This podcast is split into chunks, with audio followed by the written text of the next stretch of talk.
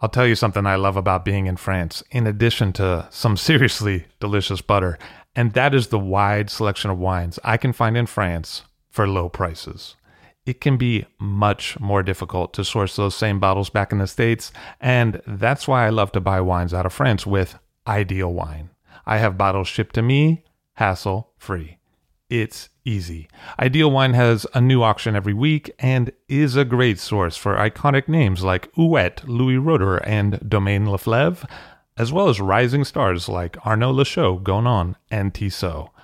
Find the wines you'd rather be drinking at idealwine.com. That's I D E A L W I N E.com and have the wine shipped to you in the States. Use the promo code FIRST, F I R S T, for $15 off your first order of $150 or more. Hey, that's $15 you could save, and that is some good butter money. See for yourself at Ideal Wine. I'll drink to that, where we get behind the scenes of the beverage business. I'm Levi Dalton, I'm Erin Scala. and here's our show today.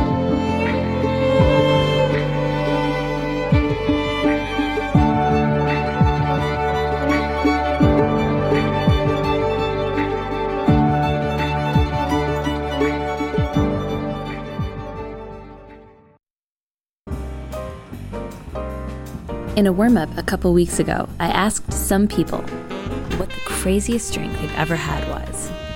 But it really got me thinking what is the craziest drink of all time in all of human history? It's difficult to beat Cobra Blood, and there are some wines that are pretty wild too. But I did a little research and I think I found it. I think I found the craziest fermented beverage of all time. It was drunk by people who lived around 2000 BC in modern day Turkmenistan. They worshipped in fire temples, literally temples with bright white walls and bonfires in the middle. And the white ash left in the fire was meant to have special religious significance. Their whole religion and culture may have been a prototype of the Zoroastrian religion, who believe they live in a universe with good and evil components, half day, half night, and that everyone has the power of will and choice, the results of which will affect their afterlife. If you make good choices, a sweet smelling maiden will meet you at the bridge to the afterlife and lead you to heaven.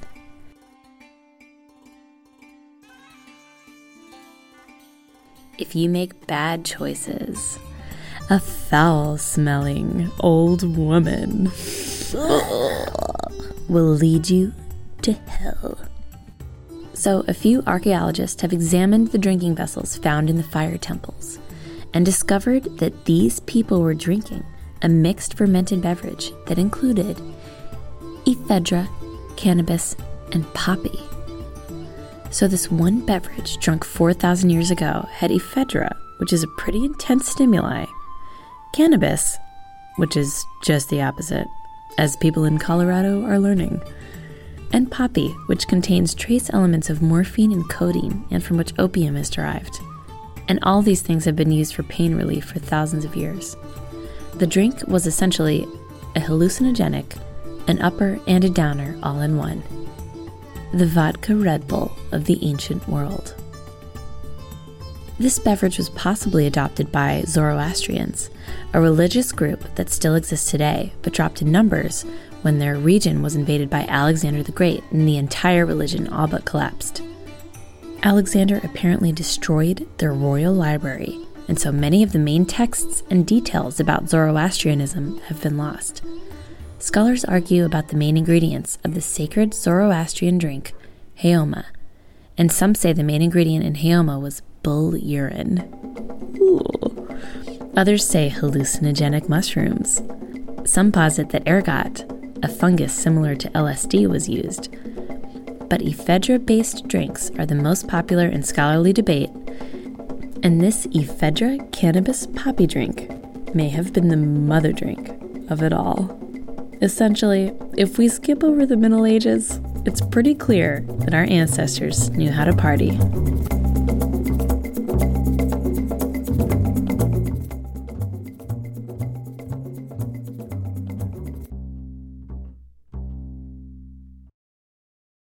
It's not enough to make great wine. You also have to reach the consumer that appreciates that wine. And that's where Offset is an incredible asset.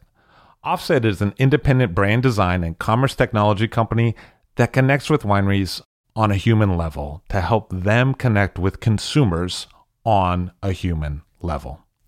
Offset is based in wine country and staffed by creative strategists and technologists who are superb at helping create and evolve wine brands through visual identity and package design, developing the look, feel, and tone of your web content, as well as building beautiful and effective websites powered by their proprietary e commerce platform, Offset Commerce.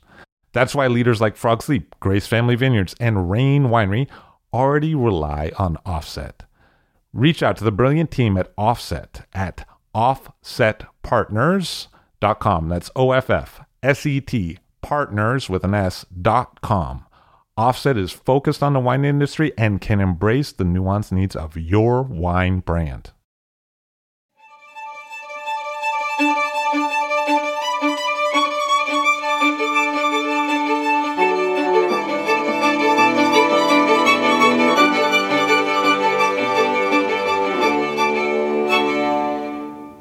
Stuart Pigott on the show today, wine journalist. Hello, sir. How are you?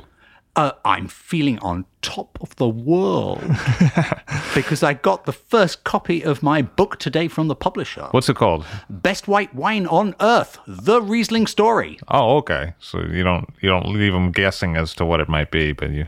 Uh, no, Get- there's get right no shadow of a doubt. right. How did you come to that conclusion? Um, I should have. I actually came to this conclusion a very long time ago. I got seriously interested in Riesling 30 years ago. That's when I started writing about wine. And there were two things which kind of hit me all at once. One, there was not mu- many other people writing about that subject. So it was uh, a niche which I could occupy in a way that I certainly couldn't have done with, let's say, Red Bordeaux back then. There were already so many people writing about it. A young man called Robert Parker was just beginning to make a name for himself. Um, you know, there was an opportunistic side to it, but there was also a great excitement. Yeah, I mean, there were not that many great Rieslings being produced at that time, but they there were some out there, and I got to taste them very early on in the after discovering that wine was something seriously cool, and they made a huge impression upon me. And how did you get that opportunity? I was lucky. Um, um, when I was a poor art student, I did all kinds of jobs to keep myself afloat, mostly boring office work, which today, you know, has been done by computer since 20 years. Yeah. And then suddenly I got a job as a barman. I must emphasize not som, barman, um, at the Tate Gallery restaurant in London, which at that point had a sensational wine list. And I I was effectively preparing all the wines, which were then brought to the table by the waitresses, a strange system, uh, particularly seen from today's point of view. And I got to taste them all that way. And we had some very generous customers. There was, for example, one American businessman who was in once or twice a month, and he almost always left me a full glass in the bottle and said, That is yours. And why do you think you hit it off with them, having not gone to the table necessarily? He asked me to come to the table and um, perhaps you know i didn't know very much and i didn't pretend to know much. Yeah? So my attitude was perhaps as unpretentious as his own. Um, and you know there was some kind of bonding for that reason. You had grown up in England. yes in a very boring suburb of london Think about the most boring corner of Staten Island you can possibly imagine, and that's what it was like. And at one point, you ended up moving to Berlin. Yes. Um, my life went in several phases, and there was a big transformation uh, during the 1980s. I went from being a poor art student who got that lucky job, you know, an interesting job with a very exciting product, um, and getting hooked on that. By the end of that decade, I had left England. I had moved to the Mosel Valley. I was determined to get to know a really important wine region from the inside through the hearts and minds of the people who were involved in every aspect of the wine and the tourism which adhered to it and still does. Your wife at the time had been a sommelier. Um, I met my wife for the first time back in uh, 1992. So um, at that point, I was alone.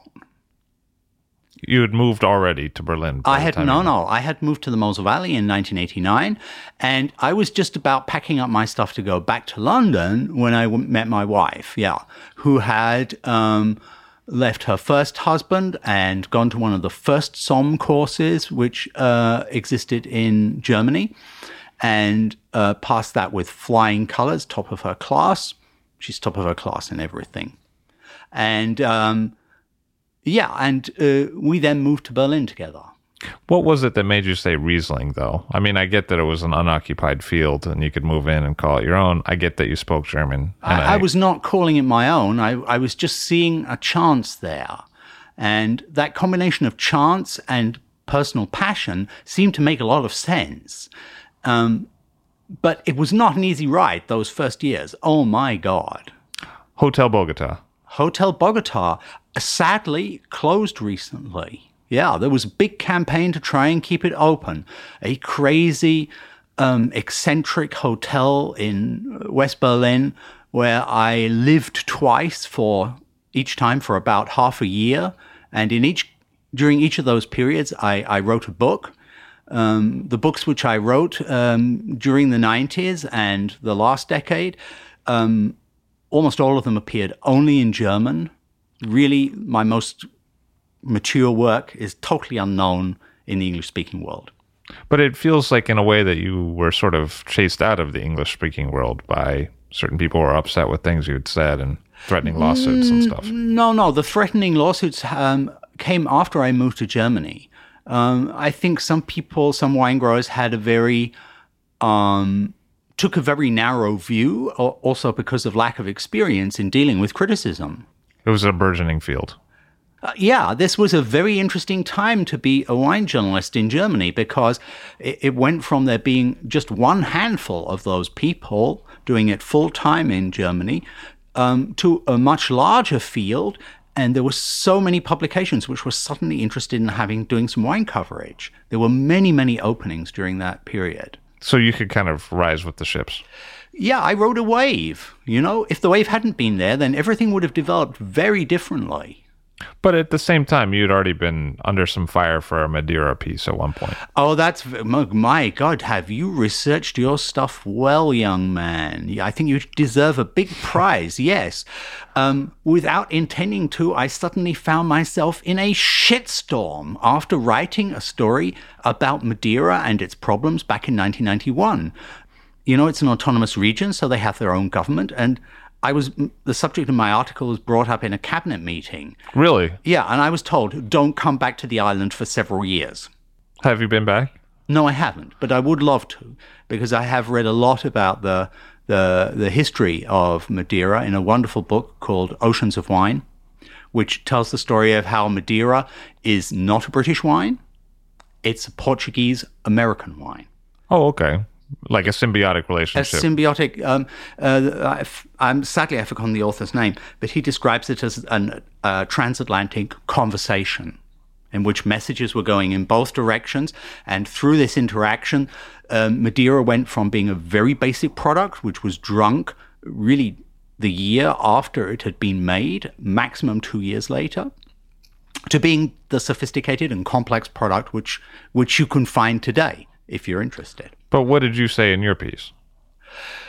I basically said that a lot of stuff was going wrong and had been for quite a long time, and that uh, there were really very modest signs of improvement and that a lot of work was still to be done. But I suppose, you know, I expressed myself in a pointed fashion. But do you think that the subsequent furor uh, that surrounded that article kind of led you in a way of keeping with a pointed fashion of delivery? Well, I have to say, um, on that trip, I met a colleague of mine. Um, she would prefer not to be referred to by her real name, so I'm going to call her Delight. And uh, she said to me some magic words one evening. She said, I'm interested in doing gonzo wine journalism. I was vaguely familiar with what Hunter S. Thompson had done, but I must emphasize vaguely. I had not read all of those books by any means at all. So, um, it was a very vague idea, but it was still a very exciting idea. And I decided that I was going to pursue that path. And um, I stumbled a lot at the beginning, but um, I would say by about 2000, I was beginning to move decisively and with a certain degree of professionalism in that direction. So, what haven't we read in English? What are the books that you wrote in German? I wrote a trio of uh, lengthy books. I'm talking about four, five hundred pages each about wine and globalization. Um, they were called Brave New Wine World, Wild Wine World, and Wine Far Away. And I looked at a, an incredibly wide range of subjects in there, everything from California cult Cabernet and what that world of wine is really about, um, to Japan's relationship with wine and sake. Sake as a contrast, you know, the an indigenous product of very great sophistication, and um, a whole slew of other stuff. Um, tropical wine growing was totally fascinating. It was just developing at that moment. And yeah, I mean, I got hooked on this damn thing in a way that I had not been before. I mean, uh, before I'd been interested in Riesling, and you know, it's still the subject I come back to most often. But the whole phenomenon of what wine is or could be, could become, became totally intoxicating for me. So let me bring up two parallels to Hunter S. Thompson. One, it seems like the travel is part of the story quite often with you. It seems like you're logging quite a bit of miles quite often in different far flung locales. And then two, political commentary interwoven with the regular narrative. So it's not just a straight up wine commentary. Mm. There's also, uh, you know, discussion of how that's similar to, you know, hell in a handbasket politics. You know. Yes, yeah, absolutely. I mean, wine is um, is part of the economy, and uh, all things economic are also political. Um, uh, um, we are the ninety nine percent. Interesting idea. I, I, think it is actually ninety nine point nine percent. Um, I'm always looking at those the ideas which are out there already and asking, well, how does this idea tick? Has it been expressed adequately? Is there something much more to this? Yeah. And what about that travel? Yes, the, the, travel is also a kind of drug. It's an intoxicant. It it alters the, my state of mind and therefore enables me to write stuff which I would not be able to write otherwise. How so?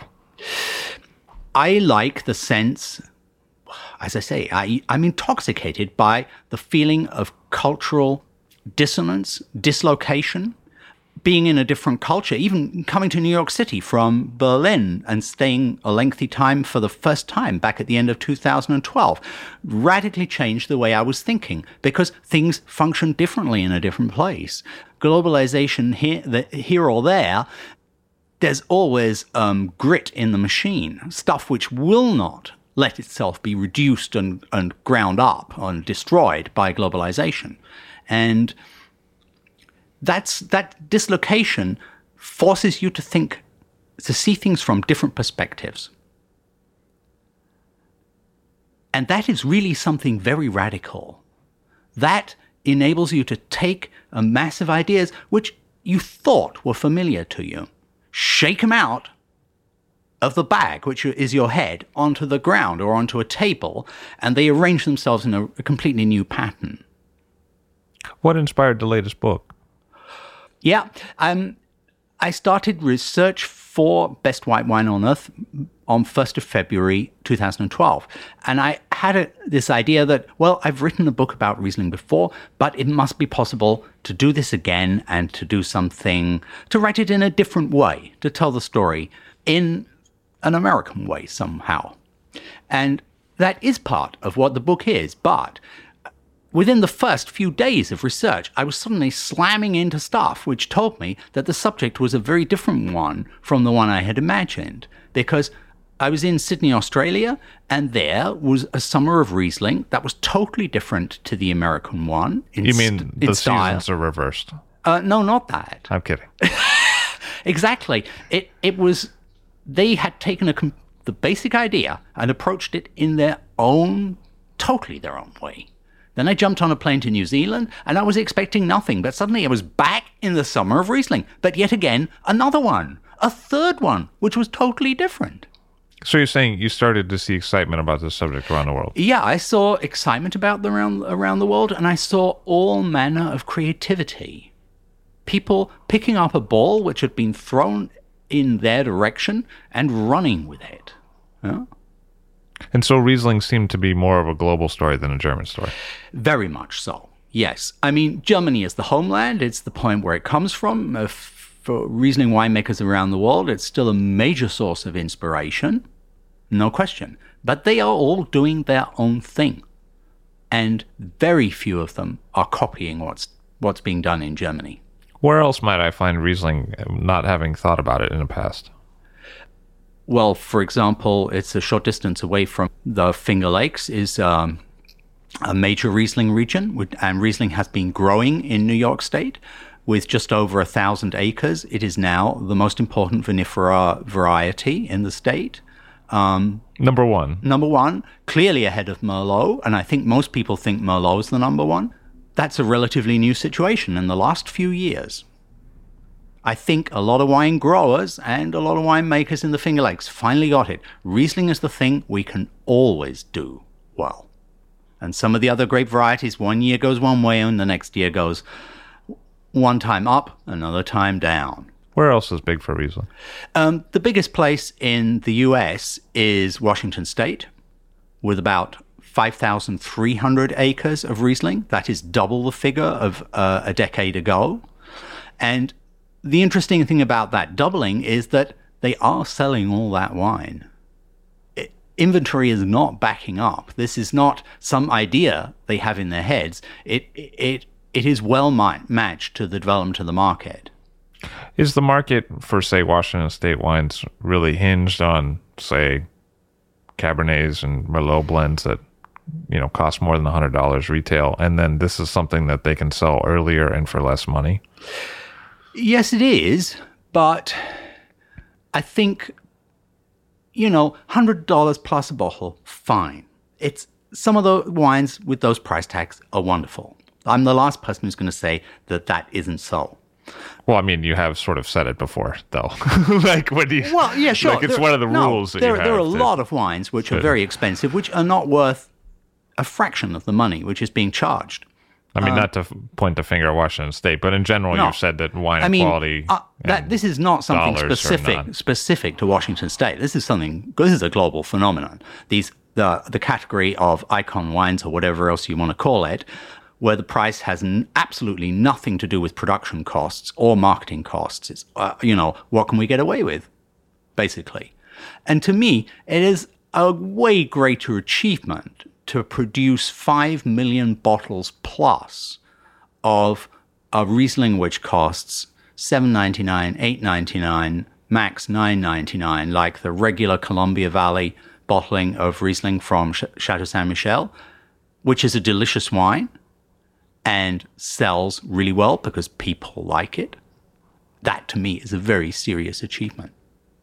But in a way, perhaps uh, a little cheaper to produce. No oak. You can ferment it in stainless steel. Sure, these are advantages definitely on the on the costing front. Yeah, I mean, if you're if you're working with um, with new oak barrels on 100%, then this is st- sticking several dollars on the price of that bottle once it's gone through the the you know the whole the whole system.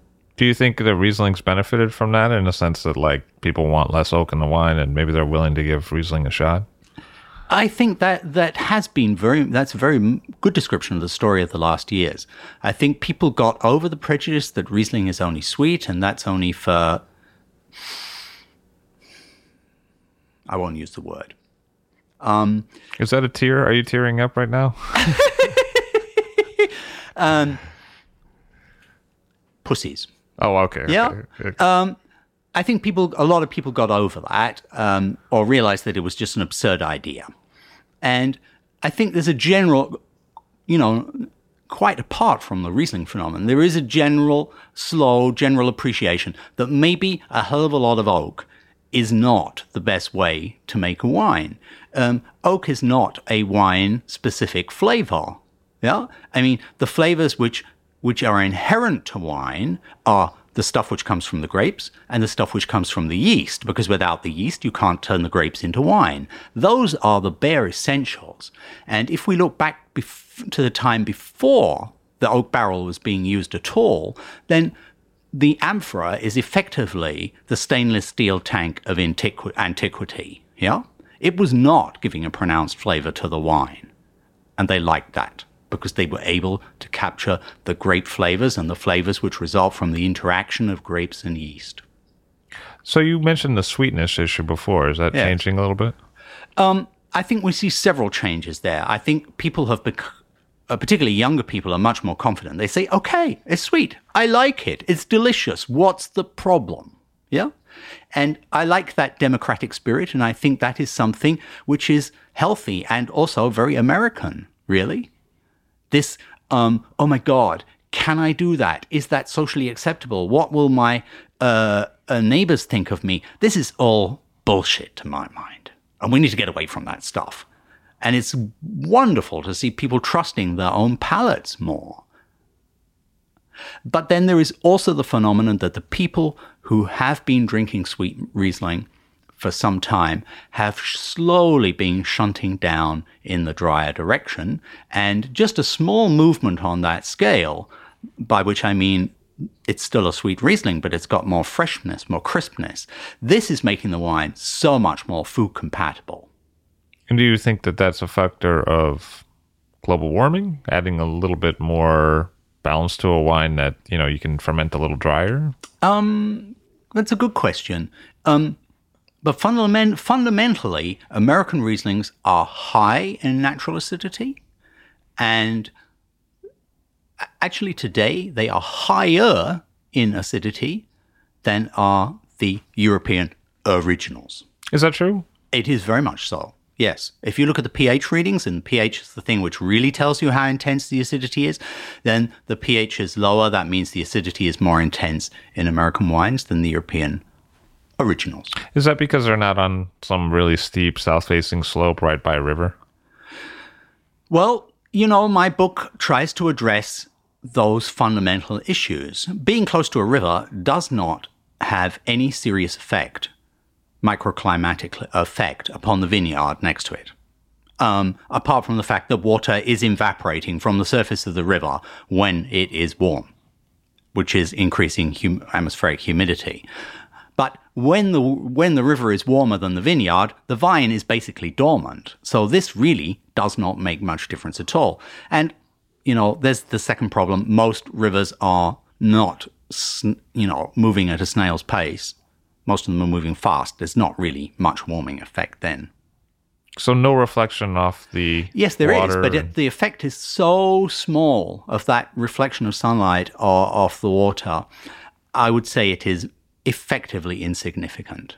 so It sounds damn good, though. It's one of those great wine myths which I have to debunk. well, so then is the fact that there's so many uh, wine regions that are around rivers have to do more with transportation to cities, like getting the wine out Uh, of there. this this definitely has um, a a lot to do with it. Just think back to the to the period before there were roads. Rivers were the easiest way to transport heavy, bulky goods like barrels of wine. Yeah, and what rivers do is that they often carve a course down in through hill hill country, creating they created those steep slopes, and that is seriously interesting when you get as far north as 50 the 50th uh, parallel. Because then the sun is much lower in the sky than it is here in New York City at around 40 yeah 40 degrees north and you've actually explored winemaking above that parallel. What did that seem like to you? um, yes mad fool that I am uh, spending a lot more time here in New York City and um, rather less time in Berlin I have planted a small vineyard in the Berlin area. I was in that vineyard a few weeks ago with my hoe, um, you know, doing weed control work. Um, I have planted this vineyard not with Riesling, but a red new red grape variety called Pinotin, which was bred. Oh, I by- don't know what that is. It was bred in Switzerland by a guy called Valentin Blattner. It is almost f- completely fungal resistant. I mean, in a good year, you might have to spray spray with uh, copper twice. Um, you can probably get away without spraying anything else. Um, in a wetter year, you might have to do a little bit more work, but still a tiny fraction of what a conventional wine grower does, and an even smaller fraction of the sprayings which a conventional organic producer would have to do. I think above and beyond most wine writers, I, I've seen you have a willingness to do harvest, to do vineyard work, to get out to obscure vineyards and check out the Müller-Thurgau. Is that true? Yes, it is. Um, you know, wine grows. It is an agricultural crop, and I believe very, very strongly in not trying to hide that fact, quite the opposite, of trying to understand that as well as possible. Yeah. And what insights have you perhaps gleaned directly from working vines that you maybe wouldn't have gotten if you'd It is damned hard work, um, particularly if it is all handwork. Um, most vineyards um, on the planet are cultivated almost entirely or entirely by machines. Um, but once you start doing everything by hand, this is a lot of hours. And the steeper the land is, the more hours you will need per vine.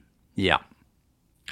When I grew up, you know, kids that were into computers were real geeks, and people didn't want to talk to them. And when I grew up in the wine business, people who were into Burgundy and Riesling were real geeks, and people didn't really want to talk to them. And now the geeks rule in both fields. Uh, any connection for you, and why the rise?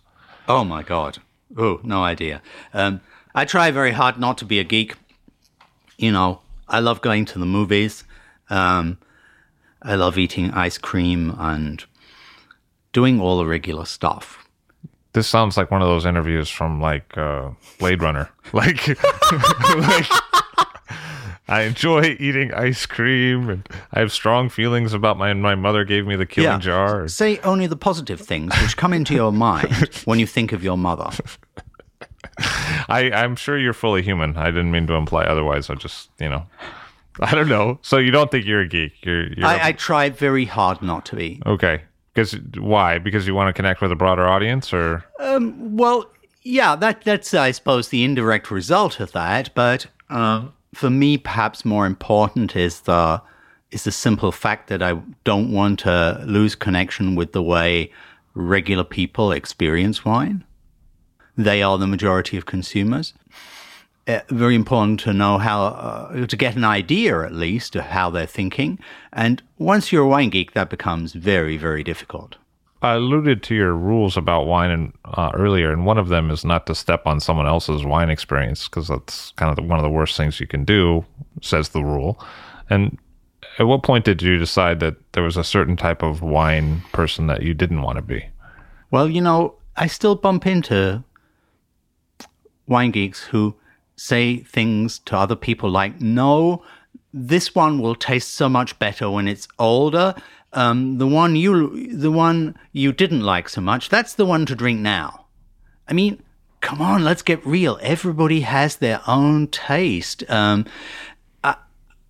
you know, it, it's like flowers or movies or music everybody is built differently and different things touch different people. And I do have some kind of very fundamental respect for that. But we have seen trends change a bit, so it would seem that if people liked one style of flower bouquet before, they seem to prefer a different one now. Well, taste is also a matter of habit. You know, you can take a, um, a heavy metal geek, you can lock him up in solitary confinement and play Mozart at him eight hours a, a day every day for a year, and he'll come out with a different feeling about Mozart than he went in with. Yeah. So, um, You can also do that with Garth Brooks. I'm just throwing that out there. I mean, it's true. You can, Yes. You know, You can do this with anything. And if other people are going with something, then uh, how many people really have the backbone to say, well, actually, I don't like it? Of course, there is fashion, there is herd instinct, and there is habit. Yeah. But that doesn't alter the fact that when you pick up a glass of wine, anybody picks up a glass of wine and they take a sip, either they like the taste or they don't, uh, or they like it a lot, and it there is some kind of reaction, or possibly there is no reaction uh, if it's the world's most bo- boring Pinot Grigio. Of course, some people want that; they want the wine that tastes of nothing. Um, have to respect that preference as well. Yeah. When I think about it, someone goes to Berlin they decide that they're anti-group psychosis and anti-herd mentality. Mm. I mean, is that sort of ingrained in the idea of the history of Berlin? Like the idea that you know you're not supposed to go with everybody else and start killing people, and you got to respect minority rights. I mean, is that part of the the story um, of Berlin? I mean, the first point is Berlin as a whole um, never as never supported the Nazis. They never had a majority in the city. There were other places where they did. So I don't think it's so surprising that after the war, the that you know Berlin should have become one of the places where it is least acceptable to do any of that shit. You know, even the tiniest little bit of it is regarded as absolutely beyond the pale. And if anybody in public life were to make even a, sl- you know, even a comment which was well you couldn't be sure whether it was anti Semitic or not, they would lose their job. They would be out. Yeah, and this is this is perhaps very healthy. Um, sometimes it can be a little bit too extreme, perhaps, but I'd rather have it that way than the other. Pinot Noir and Riesling, they seem to have risen at the same time, mm. and often I'm wondering with both where the tannins are. Uh, do people not want to drink tannins anymore? I mean, what's the story? Um, you you'd be surprised what the tannic tannin content of you know a charming floral sweet Mosel wine is. Please There's tell a, me. There is a lot in there, but you don't taste it. It's subliminal, but it is still doing something to that the taste of that wine.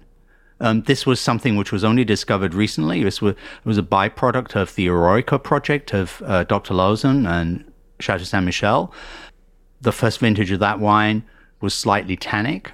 And um, Ernie Loosen decided, okay, we're going to get a slew of, of other Rieslings from around the world. We're going to analyze them. We're going to find out what this, what the, the tannin picture is.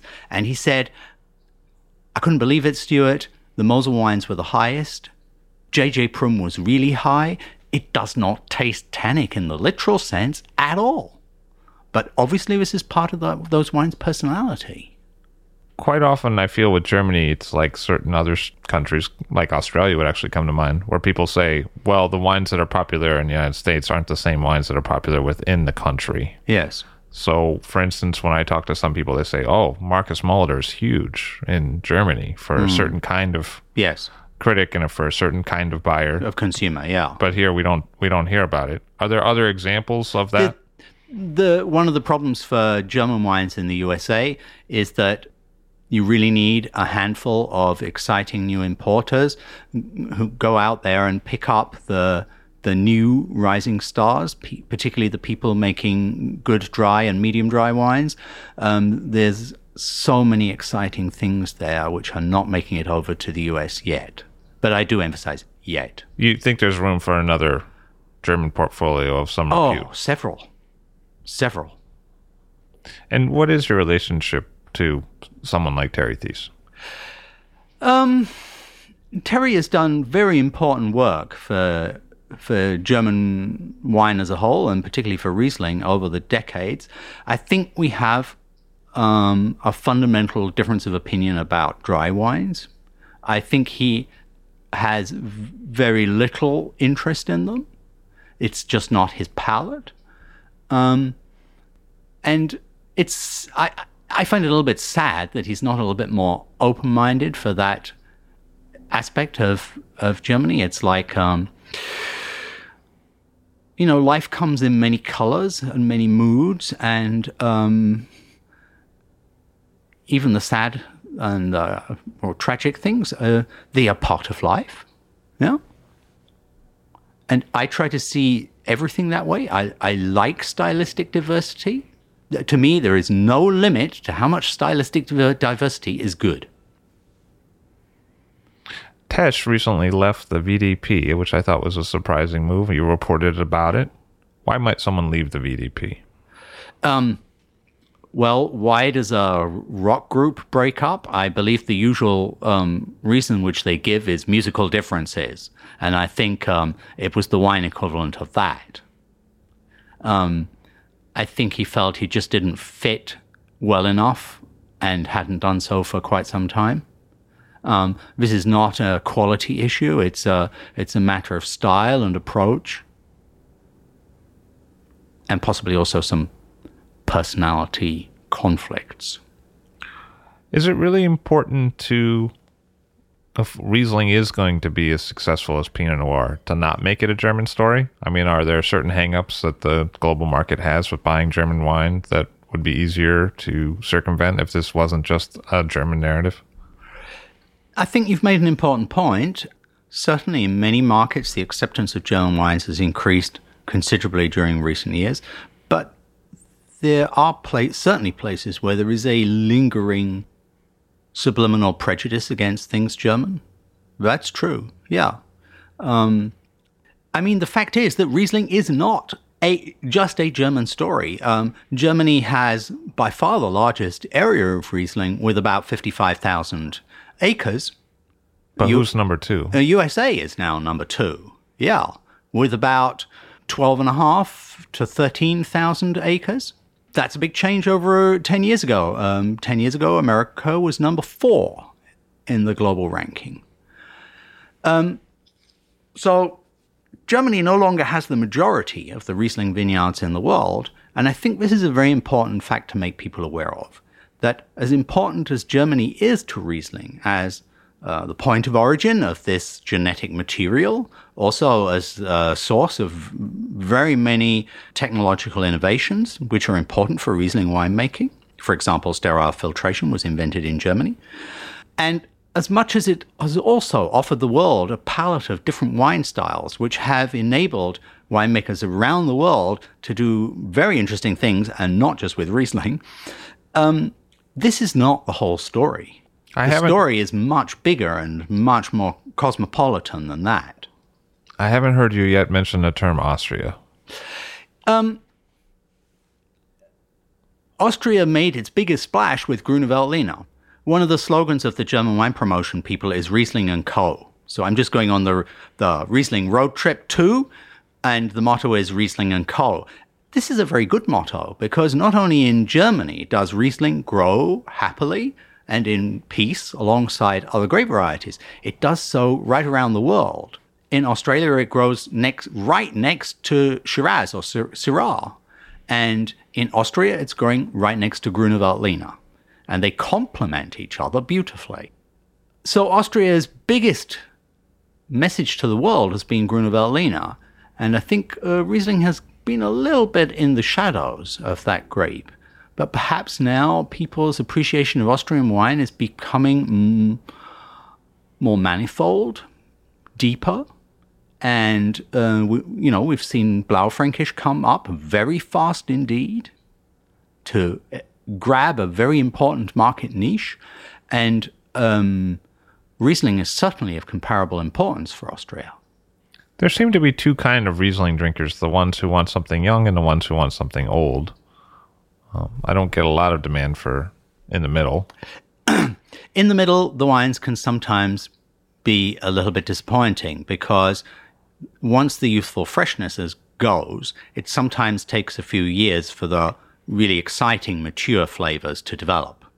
So sometimes, for certain regions, very often, those years in the middle one, occasionally two or three, could be four or five in an extreme case, the wine is not really very satisfying either for the group of people who like to drink the wines young or for the people who like to drink it mature. Do you see different markets in different pockets of the world? I mean, it's often said that the Germans like to drink it young. Here in America, I, I definitely see more young women want to drink it young and more older guys who want to drink it old. Well, the wines are certainly more charming and more fruity in their youth. The fruity and floral aromas are not there in the same way in the mature wines. You have a completely different register of aromas there. And well, you know, if I look out of the window, um, it's a beautiful sunny day. It's warm without being brutally hot. You know, a glass of fresh, fruity Riesling sounds like a good idea. And what about the change in cuisine in America? Has it helped along Riesling? Enormously. But uh, I, I think also um, the kind of people who eat the very traditional American food have also started to realize that wine tastes good. You know, it can sound so disparaging or pejorative to say middle America. But there is so much of that food has a, a hint of sweetness to it. And then there's the spicy stuff, you know, the barbecue, the Tex Mex, the intense flavor of sauce with the ribs. Those dishes are just dynamite with medium sweet to, to sweet Rieslings. And I think some people have been finding that out. What about the petrol character of some old wines or even some young wines? well, I would consider the, the petrol character is a particular substance. It's called TDN. Even the scientists call it that rather than the full name because it goes on and on and on and on. Um, an intense TDN or petrol aroma in a young Riesling is, to my mind, a fault. A young wine ought to have the charming uh, aromas, and the petrol aroma is definitely one which belongs in the mature wine category. I think actually a bunch of people are referring to petrol when actually what they're smelling is something else. What would that be? Well, there are a bunch of uh, yeasty aromas. I mean, I have a whole palette of um, of descriptors for those yeasty aromas. They can be so, so different. It's a whole world of aromatics. And um, some of those are very intense and rather piercing. And I think some people are calling that petrol, and I don't think it is. What about the Sponti situation? A spontaneous fermentation or wild ferment is something which can work incredibly well with Riesling. The risks of it with Riesling are much lower than with many other grape varieties because uh, Riesling has so much acidity and that's a natural preservative. So it also works as a bactericide. You know, it stops the um, the ugly bugs from going apeshit. Uh, natural f- wild ferment wines can have very ugly aromas if it goes wrong, and it goes wrong relatively seldom with Riesling. And when it works, then I think you get a range of aromas which are far removed from the fruity and the floral, but in the right quantity. That is, if it isn't just a hunk of funk, a little hint of that can make the wine even more exciting. One of the trends that's really sort of taken off in other areas of the world is the whole natural wine idea or using less intervention. Not so much with Riesling, really, in any part of the world. Why might that be? And um, the natural wine character, category is, to my mind, um, misnamed. Um, it is not natural to plant vines in rows. It is not natural to prune them every year. Um, making wines in amphoras is also not natural. But I remember there used to be this thing called Super Tuscans, and nobody thought they could fly. You know what I mean? like, so besides the name thing. Yeah. Um, yeah, sure. Um, I mean, this is an interesting field of experimentation to my mind. And there are a few wines out there which do seem to have found their own stylistic niche in a positive sense. Um, that, that meaning that they are not faulty. They don't smell of uh, mouse pee. That to me is a classic wine fault. They are not grossly oxidized. That is also to my mind a classic wine fault. But I think a lot of the appeal of the natural wines is built on a misnomer, on the idea that the the sulfites added to 99.9% of the world's wine production are somehow um, a form of evil which is um, trying to take over the world and destroy and destroy the human race. This is complete bullshit. But why so little interest in Germany or in Austria or um, in There are there are wines of that kind in Germany. They tend not to find a US importer.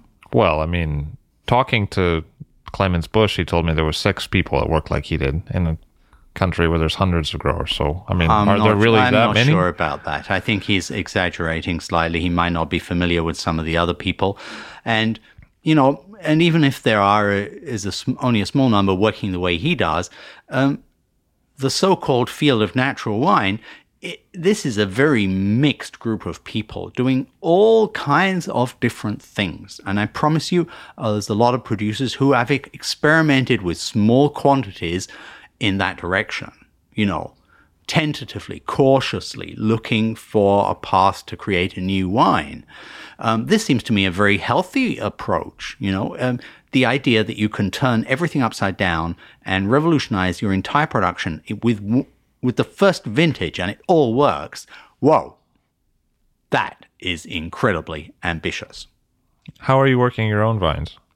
Um, my vines uh, I don't own the vines. I don't own the soil. Um, it's part of a, um, let me see, I have to quickly calculate, um, six and a half acre vineyard. I have about half an acre there, w- which has been planted, you know, according to my ideas and is being cultivated according to my ideas. But this vineyard just outside Berlin, in a little sleepy little place called Töplitz, this has been cultivated organically since the day it was planted. And I'm all in favor of the way they're doing that. I think they're doing a great job. They're working on all the important things, such as getting a, the most mixed possible cover crop growing. That biodiversity, I think, is very important. Um, if you're going to work in uh, organically long term, this is something I think you really ought to be putting a lot of energy into. And they've done a great job in a, in a short time. They took it over in 2012 and um, had two mediocre vintages. You know, nature was not kind those first two years, and they turned out some very nice wines. I, I'm, it's a good home for my project. A lot of what we've discussed today seems to be emerging. You know, recent changes, changes in the last decade, new plantations. Why call the book the greatest wine on earth? It's called Best White Wine on Earth. Well, you know. It isn't called The Greatest. The. There is no the in the title. Just like it's called Facebook, not The Facebook. Maybe there should be a the in the title, you know? Um, Definite articles.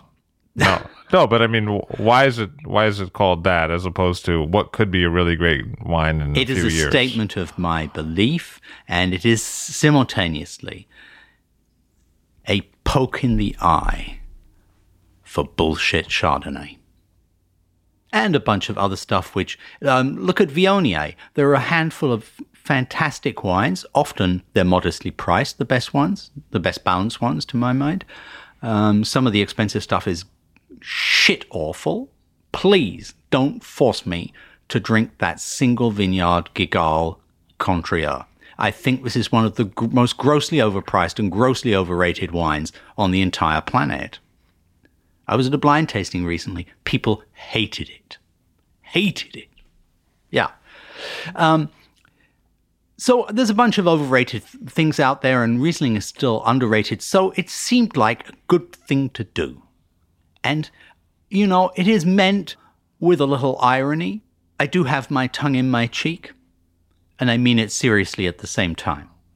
So I think I kind of get you you know but when you go out and uh, hit the road on the road trip mm. riesling and co and you talk to people who aren't necessarily super wine aficionados sure. or when you do talk to super wine aficionados i mean how does the stuart pigott go over and i give it the definite article the stuart pigott well i say to them you know if you're not convinced and i don't expect you to be convinced right away then just go out find a riesling you like and buy a uh, Chardonnay or a Sauvignon Blanc or whatever it, else it is for the same price and put them next to each other on the table and see what you think.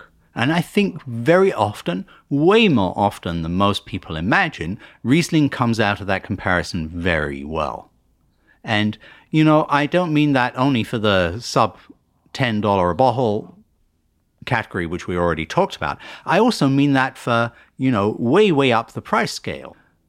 Recently, I heard a story of, from somebody who was in one of New York City's top restaurants and was talking to the Somm, and the Somm was saying, We only stock Chardonnays which will age. My friend asked, What does that mean?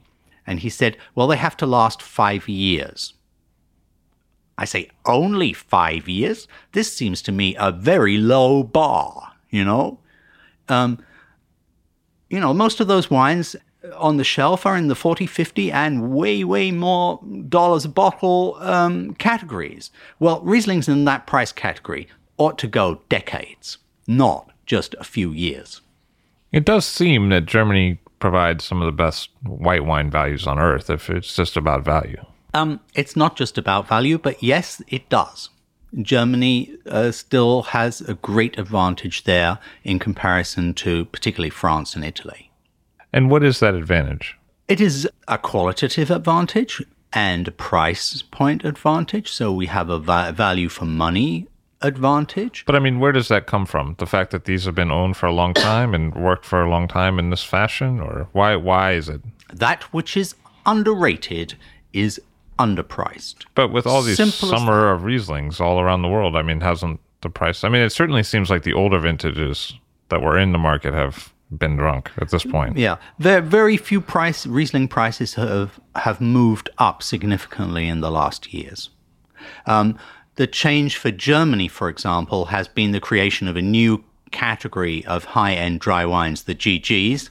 Um, everybody calls them that in Germany as well, by the way. Grosses Gewächs is a bit of a tongue twister, and it, you know, even the Germans prefer GG. Um, these are new wines created at a new a new price point, and also that category the last years has been pretty stable. But when I talk to those producers, it seems like we move to something else, which is instead of great value for money, sort of a Burgundy envy. I, you know, a white Burgundy envy.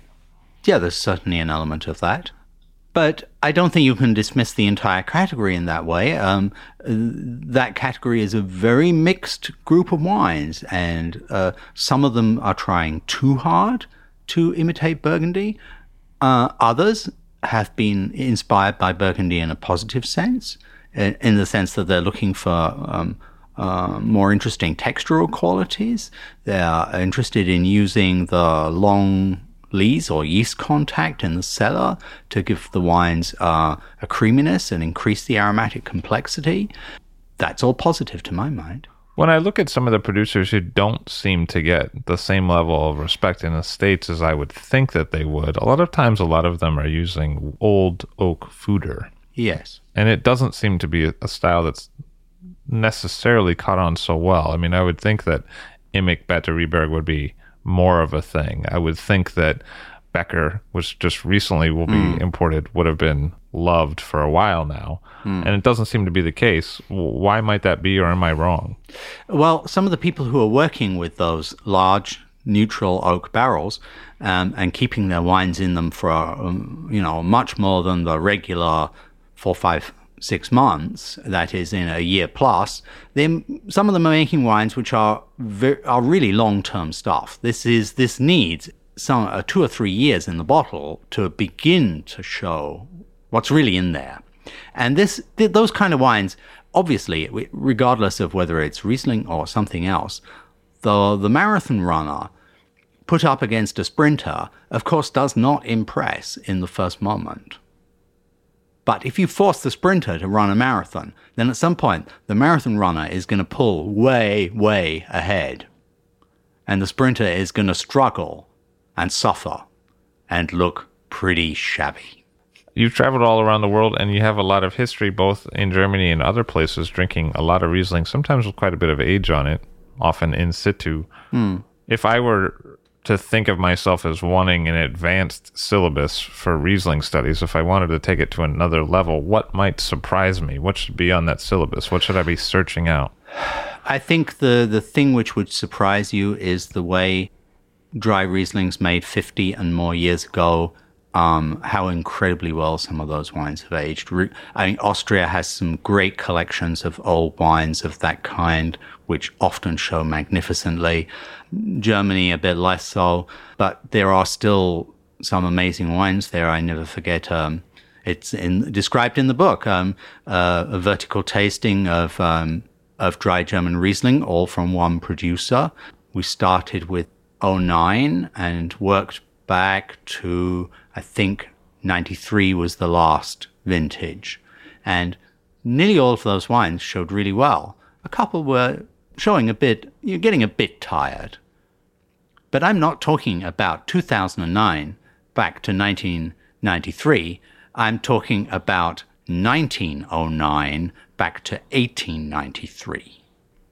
And my favorite wine, the 1899, that was off the fucking scale. It was just one of the most d- delicious dry wines I've ever had. Have we lost some of that, the ability to create that kind of wine with global warming and phylloxera? No, I, I, I don't think you can put the blame uh, on global warming, and I think the the phylloxera mite has also been unfairly treated. You know, I do believe in a person is presumed innocent until proven guilty, and I think the poor old phylloxera bug has not been treated in that spirit. You see, wine was before sterile filtration came along. You needed two to three years of aging in barrel with regular rackings to clarify and stabilize a wine to the point where you could put it in the bottle and you would know that no shit is going to happen. You know, it's not going to re-ferment and explode. And so this very long élevage, this very long raising of the wine, step by step, at the beginning with a lot of a lot of yeast deposit in it, but with each racking, a bit less, a bit less, a bit less this built wines with a very different aging potential than if you ferment the wine in two weeks, two or three weeks later, you do a coarse filtration, a couple of weeks later, you do a fine filtration, and before Christmas, it's in the bottle. No wonder that wine is not going to age, no matter where it comes from or what the grape variety. When I talk to you, it's clear that you're a really smart guy. Does it bother you sometimes that you're not more well known in, say, the English speaking world? Well, as I said, you know, I had a great run in Berlin, in Germany. I was able to do stuff that I would never have been able to do if I'd stayed in London. That that a trilogy of books about wine and globalization would have been utterly impossible. But the downside of that was that this material did not reach the US, just like my German language TV show, for which I'm the co author and anchor. All of this work is totally unknown here. Well, that's my fault. And that's something I'm working on. What's next for Stuart Pigott?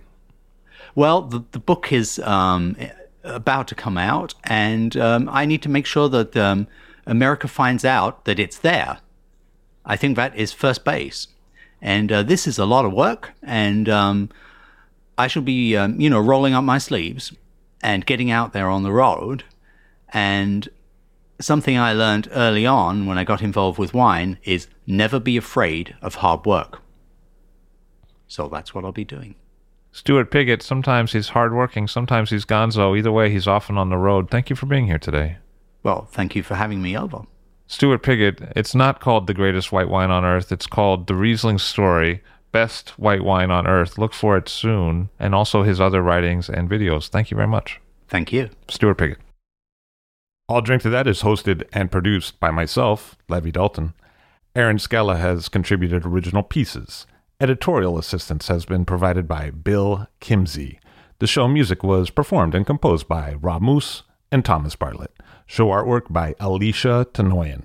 T-shirts, sweatshirts, coffee mugs, and so much more, including show stickers, notebooks, and even gift wrap, are available for sale if you check the show website all drink to that pod.com. That's I L L drink to that P O which is the same place you'd go to sign up for our email list or to make one of the crucially important donations that help keep this show operating. You can donate from anywhere using PayPal or Stripe on the show website. Remember to hit subscribe or to follow this show in your favorite podcast app, please. That's super important to see every episode. And thank you for listening.